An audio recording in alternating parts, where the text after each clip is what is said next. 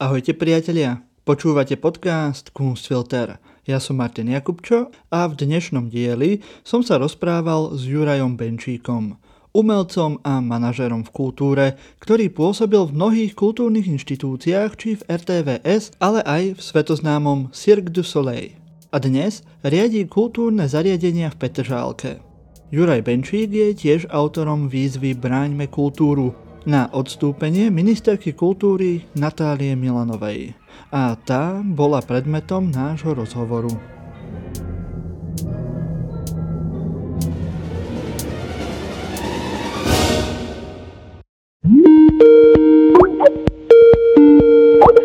Dobrý deň, pán Benčík, ďakujem vám, že ste prijali pozvanie do nášho podcastu Kunstfilter, aby ste nám porozprávali o vašej iniciatíve o petícii, ktorá sa volá Bráňme kultúru, a kde vyzývate ministerku kultúry Natáliu Milanovú, aby sa vzdala svojej funkcie. Čo bol taký impuls, alebo čo vás viedlo k tomu, že práve teraz po vyše roku, kedy je pani ministerka v úrade, ste sa rozhodli iniciovať túto petíciu?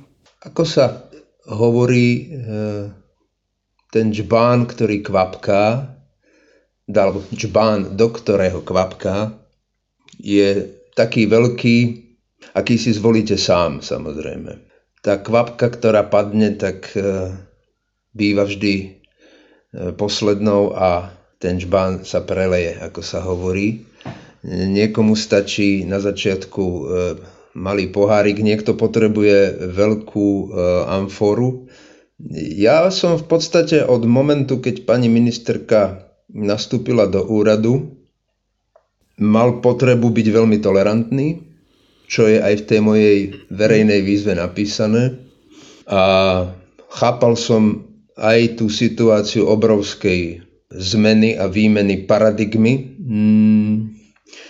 Potom ako odišla e, po desiatich rokoch moci skupina e, koristníkov a e, podvodníkov a ochrancov zlodejov a mafie, tak som si povedal, že to bude mať každý veľmi náročné. Aj pani ministerka najprv spoznať situáciu, potom zistiť, čo je dôležité robiť a potom to začať robiť. Bola pandémia, boli iné témy ako, um, ako zveľaďovať alebo správovať slovenskú kultúru. A už pri tej téme pandémie a pri tej e, téme podpory a ochrany kultúry e, práve v tej krízovej situácii sa prejavili prvé handicapy a nakvapkali prvé kvapky. E, myslím, že nie je nikomu potrebné do podrobne vysvetľovať, e, aká je komplikovaná situácia v kultúre. Nie je to len na Slovensku, je to na celom svete. Zároveň je pochopiteľné, že práve tá garnitúra, ktorá tu bola, teraz nehovorím len 10 rokov, ale možno 70 rokov, nebola zrovna garnitúra mocných, ktorí by kultúru chceli podporovať a zveľaďovať. Takže povedal by som, že ten, ten čas pandémie a tá téma tej podpory a záchrany kultúry počas pandémie bola pre mňa ako keby tolerovateľný mm, proces veľkých omylov a veľkých problémov, pretože to bolo prvýkrát v živote, kedy sa každý minister kultúry na planéte stretol s takouto situáciou. Trošku ma už začalo viac zaujímať a trošku ma vykolajilo, že pani ministerka bola málo konzistentná, málo kreatívna a možno aj málo asertívna pri presadzovaní potrieb kultúry e, pri tvorbe plánu obnovy. Lebo keď si to porovnáme s inými krajinami, e, tak aspoň to, čo môžeme vidieť z dostupných informácií v médiách, či už v českých, v nemeckých, vo francúzských, tak predsa len e, ten sektor kultúry je akceptovaný ako sektor, e, ktorému je treba pomôcť v tom rozvoji a je treba saturovať veľmi intenzívne tie straty, ktoré tá pandémia priniesla a u nás na Slovensku som sa s takým prístupom nestretol. No a potom tako, takými tými poslednými kvapkami boli rozhodnutia pani ministerky, ktoré odhalili, je veľmi nízky, nízku úroveň poznania celého rezortu, kontinuity, kontinuity vývoja, súvislostí a potom už aj predpisov a smerníc. No a to už sú pre mňa vlastne alarmujúce omily, najmä keď sa tie omily obhajujú ako zámer. Tam už jednoducho nie je pravdepodobne mysliteľné a e, očakávateľné, e, že by mal niekto záujem v budúcnosti omylom predchádzať a preto môže byť pre ďalší vývoj kultúry veľmi nebezpečný e, postup, keď budeme omily kumulovať a nenaprávať ich. No preto je lepšie zísť z tej cesty skôr, než potom po napáchaných škodách mať veľký problém. A moja výzva nie je to petícia v slova zmysle, petícia je to verejná výzva, pod ktorú sa môže podpísať každý, kto chce pani, mm-hmm. pani ministerke pomôcť. Aby v tých omyloch nezašla tak ďaleko, že bude mať o mnoho väčší problém. Nie len ona, samozrejme aj my, ale predovšetkým jej problém to je. Viete, keď niekto mm, istým spôsobom vezme na seba bremeno, ktoré je nad jeho možnosti, tak ubližuje predovšetkým sebe. Kritizujete tam v podstate tri hlavné veci. To, že nedokázala pomôcť pracovníkom v kultúre, že mm, sa jej nepodarilo včleniť kultúru aj do plánu obnovy, ako ste hovorili. A tiež aj teraz práve problémy pri výbere riaditeľa divadla Nová scéna, Aký je podľa vás ako ten najväčší problém? Ste hovorili o možno nejakej ne- nekompetentnosti alebo problémom práve, že e, nebola úplne pripravená na, na, ten, na ten post. Ale kde vidíte ten, ten hlavný problém? Na ministerstve kultúry alebo práve e, s osobou ministerky kultúry. Vy ste teraz presne povedali dve otázky. Kde vidím hlavný problém na ministerstve mhm. kultúry a druhá otázka je v osobe ministra alebo ministerky, jednoducho v osobe toho mm-hmm. človeka, ktorý je na vedúcom poste. Takže, najväčší problém ministerstva kultúry je kde si tam, kde ministerstvo kultúry Slovenskej republiky vzniklo. Spomeňme si, kedy vzniklo, za akých okolností vzniklo a čo bolo jeho hlavnou úlohou. Prečo vzniklo tak, ako existuje.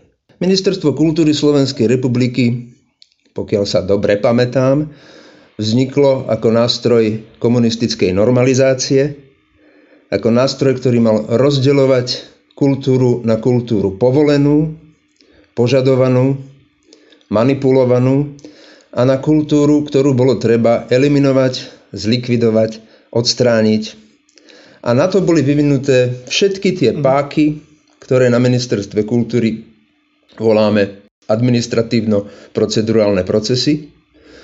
Tí ľudia, ktorí tie procesy vytvárali dlhé roky, dlhé desaťročia, vytvorili systém, ktorý je založený na rozdeľovaní kultúry, na tú časť kultúry, ktorá je štátom požadovaná a podporovaná a na tú druhú, a nám sa po prevrate tento systém rozdeľovania kultúry nepodarilo nejakým spôsobom zmeniť, napraviť a uviezť do normálneho stavu, tak ako je to vo všetkých civilizovaných krajinách.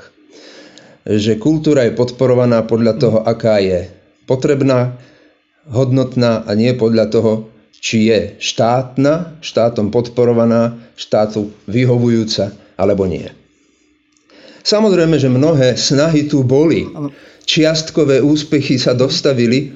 Povedal by som, že 10% z tej cesty sa nám podarilo prejsť. Ale tých 90%, ktorá je pred nami, e, to je tá časť, ktorú tie garnitúry vládne, ktoré nastúpili po prevrate vlastne neboli schopné ani ochotné prejsť, pretože považujú kultúru nie za zbytočnú, ale za nebezpečnú. A preto zachovali ten systém ktorí tu mali vybudovaní normalizátory. Posledným normalizátorom, ktorý veľmi, veľmi sofistikovane rozdeľoval kultúru na tú, ktorá je naša, pre našich ľudí, a tá, ktorú nepotrebujeme podporovať, bol posledný komunistický minister kultúry, pán Maďarič. Ja dúfam, že bol posledný. No a teraz je tu problém, že po takom obrovskom čase že to ministerstvo vzniklo niekedy v 69. 70. už si nepamätám presne. Predtým to bolo poverenictvo, ktoré nemalo vlastne samostatné také e, právomoci. Tak po takom dlhom čase, viete, musí prísť osobnosť, ktorá nielen pochopí korene toho zvráteného e, rozkladného systému rozdeľovania kultúry na našu a tú, ktorú nechceme, um, ale bude mať aj víziu. Bude mať veľkú víziu, veľkú schopnosť analýzy toho stavu, poznanie tej hĺbky, tej šírky problémov a veľkú víziu. Viete, to musí byť osobnosť, ktorá bude mať vysokú spoločenskú autoritu a ktorá bude mať aj vysokú autoritu v kultúrnej obci, medzi vedcami, umelcami, pedagógmi, ktorí pôsobia v umení, ale aj medzi manažermi a medzi recipientmi kultúrnymi, to znamená tý, tými, ktorí, ktorí síce pasívne, ale žijú aktívnym, pasívnym kultúrnym životom, že teda navštevujú divadla, galérie, čítajú knihy.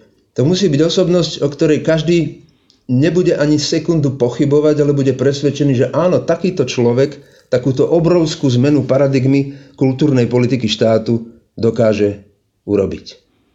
Takou osobnosťou sa človek nemôže stať počas výkonu mandátu ministra kultúry. Takou osobnosťou môže byť niekto, kto už má tú autoritu, a na základe tej autority získa oprávnenosť tým mandátom narábať zmysluplne, kompetentne a konzistentne. To je všetko. Ja nebudem hovoriť nič osobné, ja hovorím pokiaľ možno tak zrozumiteľné obecné informácie, aby bolo jasné, kto má byť ministrom kultúry, a kto v akejkoľvek krajine, notabene v takejto krajine, ktorá je poznačená tým vývojom, ministrom kultúry byť nemôže alebo nesmie. Pokiaľ ministerstvo kultúry, ako ste povedali, funguje ešte v nejakých zabehnutých koľajach 60. rokov, ešte z čias komunistického režimu, myslíte si, že takú zmenu práve také inštitúcie, ako je Ministerstvo kultúry, by dokázal urobiť povedzme nejaký osvietený človek. Nemali by sme sa skôr ako spoločnosť alebo aspoň na tej politickej úrovni by nemala byť zhoda na nejakej reštrukturalizácii alebo nejakej zmene, na nejakej reforme Ministerstva kultúry ako inštitúcie, aby sme práve nemuseli čakať na nejakého osvieteného človeka. Predsa len mm, postava ministra kultúry je politická E, záležitosť a politické nominácie nie vždy sú riadené tým, že kto je najlepší alebo má najlepšie skúsenosti s riadením alebo v rámci e, odbornosti na ktoromkoľvek e, poste. No, to je jeden rozmer, ktorý hovoríte, je spoločenská situácia tam každá individualita, každá skupina má inú úroveň poznania, inú úroveň skúseností. To je niečo, čo sa vyvíja veľmi pomaly a čo nemôžeme ovplyvniť v podstate ničím len výchovou, osvetou a vzdelávaním. To nemá s politikou vôbec nič spoločné. A potom je tu spoločenský proces, ktorý voláme spravovanie vecí verejných, dosahovanie verejného blaha.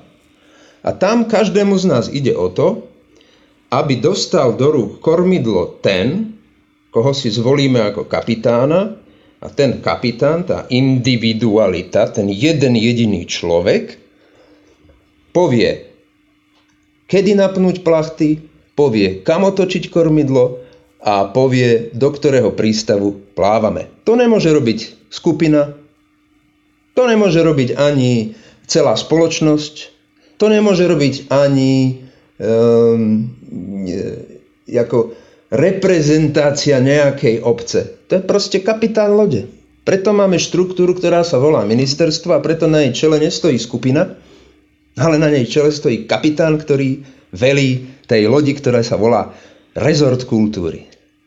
Takže ja som za to, aby sme samozrejme diskutovali, aby sme sa vzdelávali, aby sme cestovali po svete, aby sme spoznávali, aby sme mali skúsenosti, aby sme sa vzdelávali aj rôznymi aktivitami. Za to som, dokonca si myslím, že by sme to mali robiť o mnoho intenzívnejšie, ako to robíme doteraz.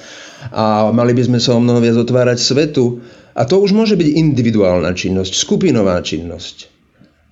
Ale som zároveň za to, aby každý prevzal svoju osobnú zodpovednosť. Ja ako volič odovzdávam voličský hlas a ako občan vyjadrujem svoj názor na súčasný stav a na súčasné obsadenie toho postu, toho kapitána, v tomto prípade kapitánky, a vyjadrujem veľké znepokojenie, ako ubližuje sama sebe pani ministerka, a myslím si, že to môže mať pre ňu veľmi, veľmi nebezpečné následky. Aj som to tam písal v tej výzve.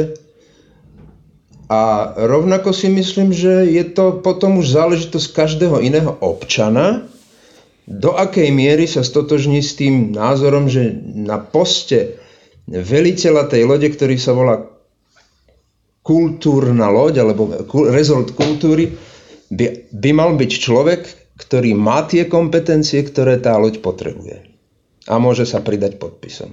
Vidíte niekoho teraz e, v rámci koalície, kto e, by mohol prevziať to pomyselné kormidlo na ministerstve kultúry? To je pravdepodobne otázka na tých, ktorí majú moc, ktorí dostali moc od ľudí mm. um, vo voľbách a ich zodpovednosťou je tou mocou narábať zodpovedne v prospech a blaho e, všetkých, teda v prospech verejného blaha a ich povinnosťou je vybrať človeka, ktorý tú loď povedie tak, aby nestroskotala a aby doplávala do prístavu, v ktorom bude tá kultúra prekvítať. E, keby ste sa ma opýtali ako občana, bez ohľadu na to, že kto je teraz momentálne pri moci, tak si viem predstaviť niekoľko osobností, ktoré majú povedzme za sebou dostatočné množstvo výkonov, či už v oblasti kultúry, alebo manažmentu kultúry, alebo umenia, alebo, mm, e, alebo iných činností, ktoré s kultúrou súvisia dostatočne. A ich výkony sú uznávané celosvetovo alebo aspoň európsky a ich e, dráha profesná je dostatočnou zárukou preto, e, že budú určite vedieť takú loď viesť minimálne správnym smerom a možno do toho správneho prístavu.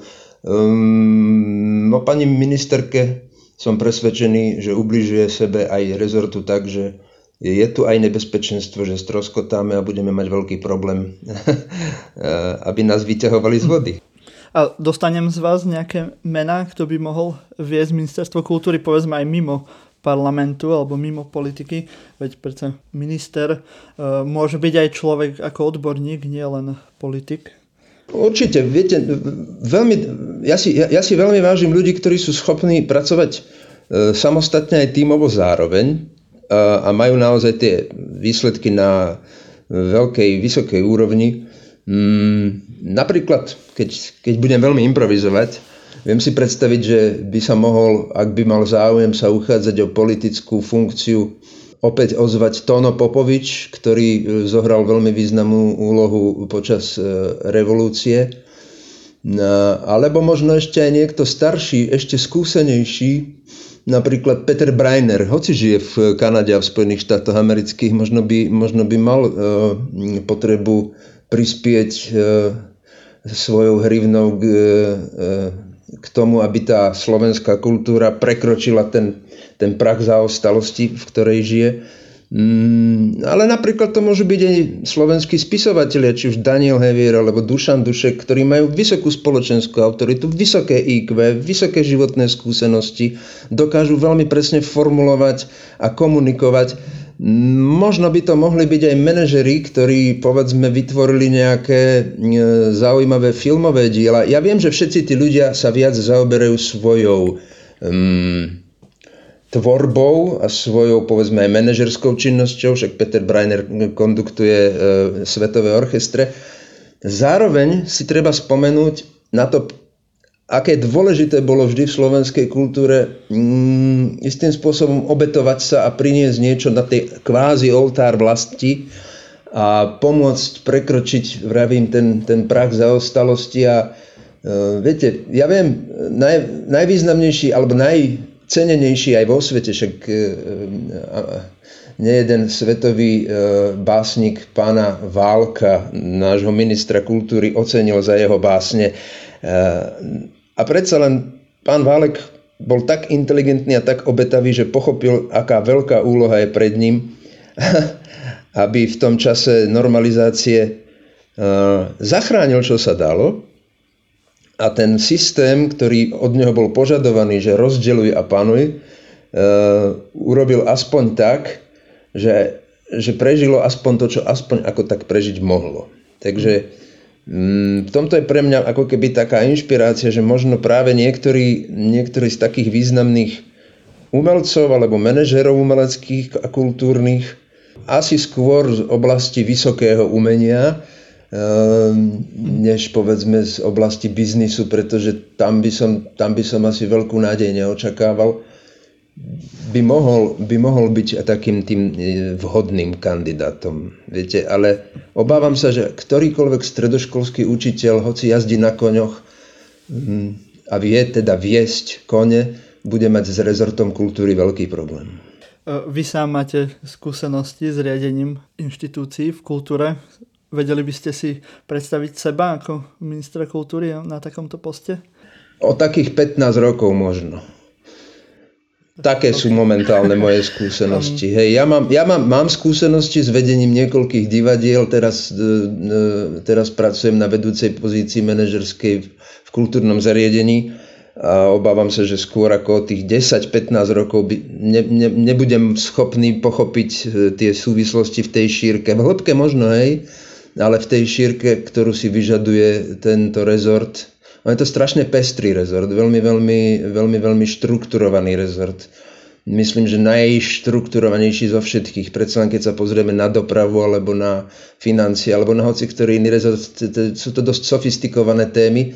Toto je, to, to je proste od, od vymyslu sveta, literatúra, pamiatky, náboženstvo, Proste to sú segmenty života, ktoré sami o sebe sú bohaté, štrukturované a teraz vedieť sa v nich zorientovať, nájsť tie súvislosti, vyhľadať ten zákon. Viete, ale minimálne by som vedel okamžite začať pracovať na sponzorskom zákone a robil by som všetko preto, aby som do konca svojho funkčného obdobia odišiel s čistým svedomím, že sa mi podarilo to, čo už 30 rokov malo byť a všetci tí predo mnou sa na to vykašľali.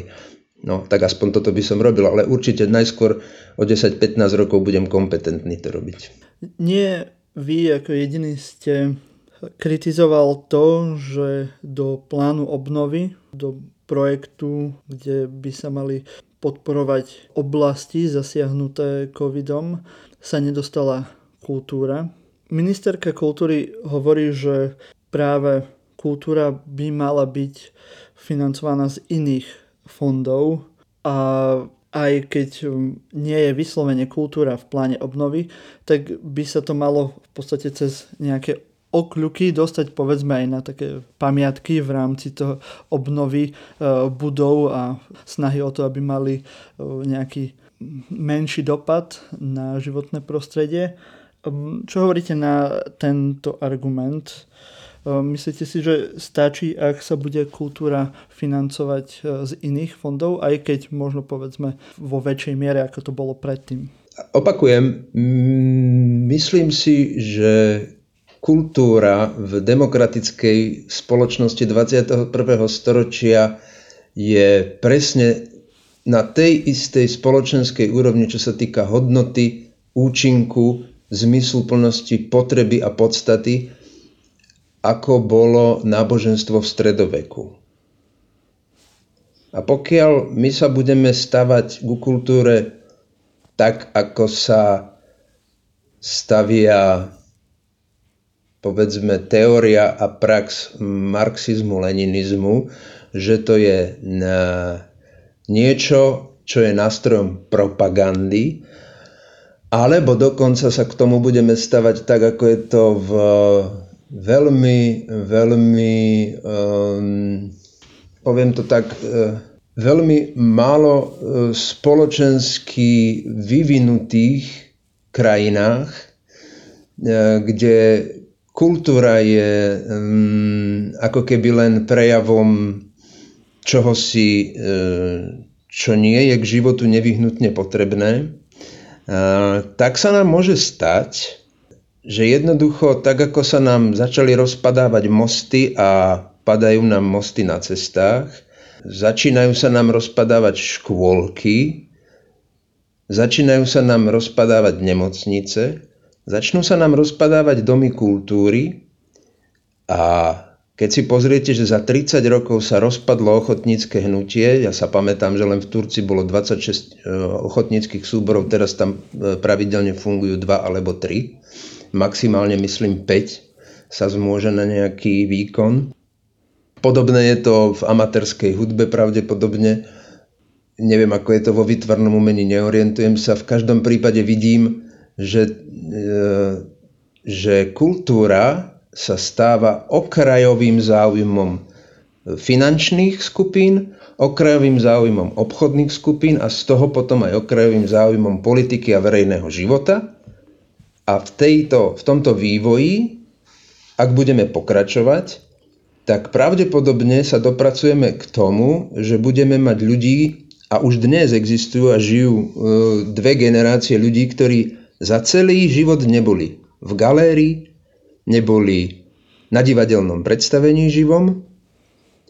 A vyrastie nám niekoľko generácií ľudí, ktorí nie sú schopní empatie, nie sú schopní um, poznania súvislostí medziľudských vzťahov a bude nám pravdepodobne rásť aj oblasť, povedzme, psychických poruch, bude nám rásť kriminalita, bude nám rásť agresivita, pretože o tomto všetkom je dokázané, že je možné to potlačiť a kultivovať práve kultúrou, kultúrnou výchovou. Takže ak sa zaoberáme tým, že prečo dať kultúru do plánu obnovy, tak sa pozrime, v akom stave je slovenská duša. Teraz nehovorím o kultúre ako o rezorte, kde sa nejaké hodnoty vytvárajú.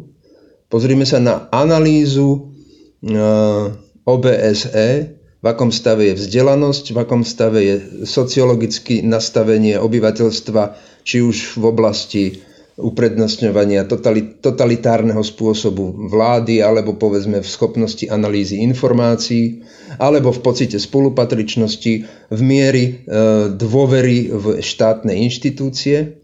A pozrime sa, toto je prejav kultúry alebo nekultúry, kultúrnosti alebo nekultúrnosti. A preto je asi pravdepodobne o mnoho dôležitejšie začať budovať tú dušu, ktorá potom značením bude budovať a opravovať aj tie mosty, aj tie škôlky, aj tie nemocnice. A keď sa obráti tento pohľad na kultúru, že to nie je prívesok, ale je to začiatok celého procesu, tak potom budeme na správnej ceste. Takže prečo dať kultúru do plánu obnovy, by som sa pýtal skôr, že na ktoré miesto ju dať, nie že prečo ju tam dávať. O tom sa nemá pochybovať, že tam má byť tá kultúra. Na to sa nemáme pýtať, že prečo tam tá kultúra má byť. My sa máme pýtať, na ktorom mieste má byť. Na treťom, na druhom alebo na prvom. A to je ten problém. Že my sme sa dospracovali k tomu, že tvrdíme, že tam ani nemusí byť tá kultúra. Viete? To je veľký problém. Najmä vo vzťahu k iným kultúrne vyspelejším krajinám, ktoré tam tú kultúru majú na tom prvom, druhom alebo treťom mieste. A čo sa týka e, toho, že kam by tie peniaze v tej kultúre mali ísť, no tak úplne najviac zo všetkého tú kultúru potrebujeme vo výchove a vzdelávaní. Detí, mládeže, dospelých ľudí a seniorov, lebo ani jeden z tých e, generácií, ani jedna z tých generácií neprešla naozajstnou kultúrnou výchovou. Viete, v Spojených štátoch amerických nemôžete otvoriť základnú školu, ak tam nemáte jedáleň, telocvičňu, ihrisko, javisko, lebo na tom javisku musí každé dieťa stať dvakrát do roka a hrať v školskom orchestri alebo tancovať, spievať, aby ono samo pocítilo, čo to je seba prezentácia, aby ono samo pocítilo, čo to je komunikovať s kolegom pri tvorbe spoločného diela a potom, aby sa pozeralo na tých svojich spolužiakov, ako to oni robia, aby sa kultúrne vychovalo, ako sociálna bytosť, ako empatická, kultúrna, sociálna bytosť, ktorá potom bude mať kultúrne návyky a potreby a už nebude dostatočne e, prázdna na to, aby ju mohol niekto naplniť hlúpostiami. A už nebude dostatočne plochá na to, aby ju niekto mohol obalamutiť, zmanipulovať a už nebude dostatočne vulgárna na to, aby mohla kradnúť a zabíjať bez vyčitiek svedomia. Tento systém kultúrnej výchovy je to, čo má byť prvé, kam majú ísť prvé peniaze. V škôlke, v škole, v strednej škole, na vysokej škole, ale potom aj obyvateľia počas života majú obrovské množstvo príležitostí mať na to, aby sa kultúrne vzdelávali a aby za to nemuseli platiť horibilné sumy. Takže tam je ten prvý, mm, povedal by som, hlavný e, prúd, kde by mali ísť peniaze na plán obnovy kultúrnosti Slovenska, ktorá skončila v roku 1938. Je čo naprávať, si myslím. Mhm. No a potom samozrejme, určite malo by to byť okrem vzdelávania a výchovy aj zveľadenie takých tých e, základných elementárnych podmienok na tvorbu kultúry, pretože máme tu síce neviem koľko, 2000 domov kultúry, ale pravdu vám poviem, že je ich ešte veľmi veľa takých, ktoré už sú nepoužiteľné a je ich veľmi veľa takých, ktoré jednoducho sú prázdne preto, lebo nemáme ľudí, ktorí by dokázali robiť odborne, zdatne komunitnú kultúru. My nepotrebujeme umelcov, ktorí vystupujú v televízii tých 15-20 platiť z plánu obnovy. To im zaplatí reklama, to im zaplatia biznis firmy. Ale my potrebujeme platiť odborných pracovníkov domov kultúry, aby boli vzdelaní, odborných pracovníkov osvety, aby boli vzdelaní, aby boli motivovaní prenášať kultúrnosť na celú spoločnosť, na deti a na e, dospelých obyvateľov a aby vytvárali aktívne skupiny kultúrne aktívne pôsobiacich seniorov, ktorí pre tie deti budú ukazovať e, autentickú kultúru e, minulosti Viete, a to je niečo, čo vo Francúzsku je úplne bežná záležitosť, že to je profesná aktivita obrovského množstva intelektuálov, ktorí ale sú za to aj dobre zaplatení, viete, takže tie peniaze by bolo kam dať, keby boli v tom uh-huh. pláne obnovy. Hovorili ste o tom, že prečo asi v rámci našej spoločnosti na Slovensku nie je až také nejaké veľké chcenie toho, aby bola tá kultúra kvalitná, keď som ste hovoril, že asi tá edukácia, to školstvo a nejaké vedenie ku kultúrnosti na takej úrovni, ako by mala byť. Ale prečo aj samotní umelci, vy ste jeden z mála ľudí, ktorí urobili nejakú iniciatívu práve z bubliny a, a zo skupiny ľudí, ktorí pracujú a fungujú v kultúre. Prečo týchto ľudí, umelcov a pracovníkov v kultúre nepočujeme viac? Prečo len sú to ľudia, ktorí boli jedni z najviac postihnutí pandémiou a aj práve teraz sa dejú také veci, že napríklad kultúra nie je v pláne obnovy a v podstate ako keby sa s ňou až tak nerátalo do budúcnosti, ale na to, v akom je to stave, tak ja osobne mám teda pocit, že e, tých ľudí, ktorí sa zapájajú do verejného diskurzu práve z radou umelcov a ľudí z kultúry je veľmi málo. Myslím si, že ten veľmi, veľmi, veľmi dobre prepracovaný rokmi do dôsledkov dovidený systém rozdeľovania ľudí, rozdeľovania aktivít, rozdeľovania skupín na predtým komunistami deklarovaných povolených a nepovolených, potom neskôr rozdeľovanie na národných a protinárodných, potom zase neskôr rozdeľovanie na demokratických a nedemokratických a potom zase ďalšie rozdeľovanie na našich a tých druhých, ktorí nie sú naši. Toto rozdeľovanie spôsobilo prudkú atomizáciu celej kultúrnej obce, to znamená všetkých pracovníkov v kultúre, vrátane technikov, vrátane zamestnancov kultúrnych inštitúcií, vrátane umelcov, vrátane manažerov, povedzme, v kultúre. A rozatomizovaná skupina, a veľmi veľká skupina pracovníkov v kultúre, sa naučila žiť spôsobom života izolovaným jeden od druhého, e, skupinka od skupinky, záujm od, od záujmu, profesia od profesie. Nevytvorila sa žiadna spoločná platforma, tak ako vo vyspelých krajinách. Viete, kedy si v 30 40 rokoch v Kanade začali vznikať také izolované zväzy, ako sú u nás, také skupinky. Viete, že tam tí e, výtvarníci mali skupinku v, v, e, v Quebecu a potom zase vo Vancouveri mali druhý výtvarníci skupinku. E, potom vzniklo asi 17 skupín výtvarníkov po celej, po celej Kanade a potom v 40 50 rokoch už bolo asi 150 skupín výtvarníkov, 250 skupín spevákov, mali obrovské množstvo skupín, každá skupinka mala svoju, svoje kvázi občianske združenie, potom mali, potom mali také všelijaké regionálne združenia, že 15 alebo 25 skupín v, v Montreale sa združilo do Montrealskej, Montrealského fóra kultúry a boli tam proste skupiny výtvarníkov, skupiny hudobníkov. No a potom v 60 rokoch prišli na takú vec, že ak oni majú od toho štátu niečo dostať, z tých daní, tých daňových poplatníkov, aby sa to nerozdrbalo a nerozkradlo, tak sa musia spojiť, vytvoriť jednu veľkú silnú federáciu, v ktorej je niekoľko stotisíc umelcov a keď ich niečo naštve, tak sa naraz ozvú a jeden reprezentant ide na zasadnutie vlády a povie, prepašte, ale my potrebujeme toto a vláda to na druhý deň schváli lebo tým šéfom tej organizácie je Leonard Cohen.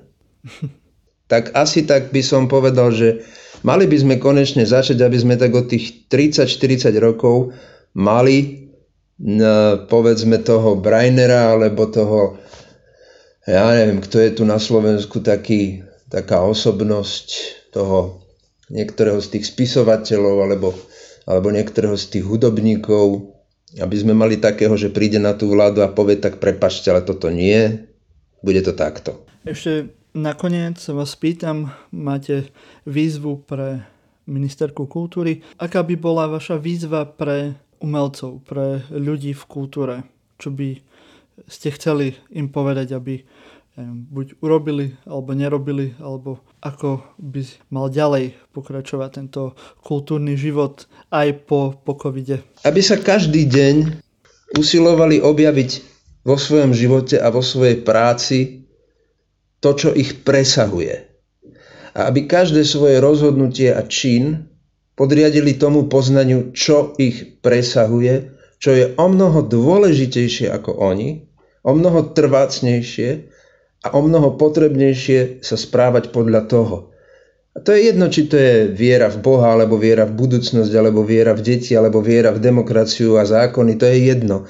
Ale aby sa správali podľa toho, čo ich presahuje. Že je to väčšie a silnejšie ako oni.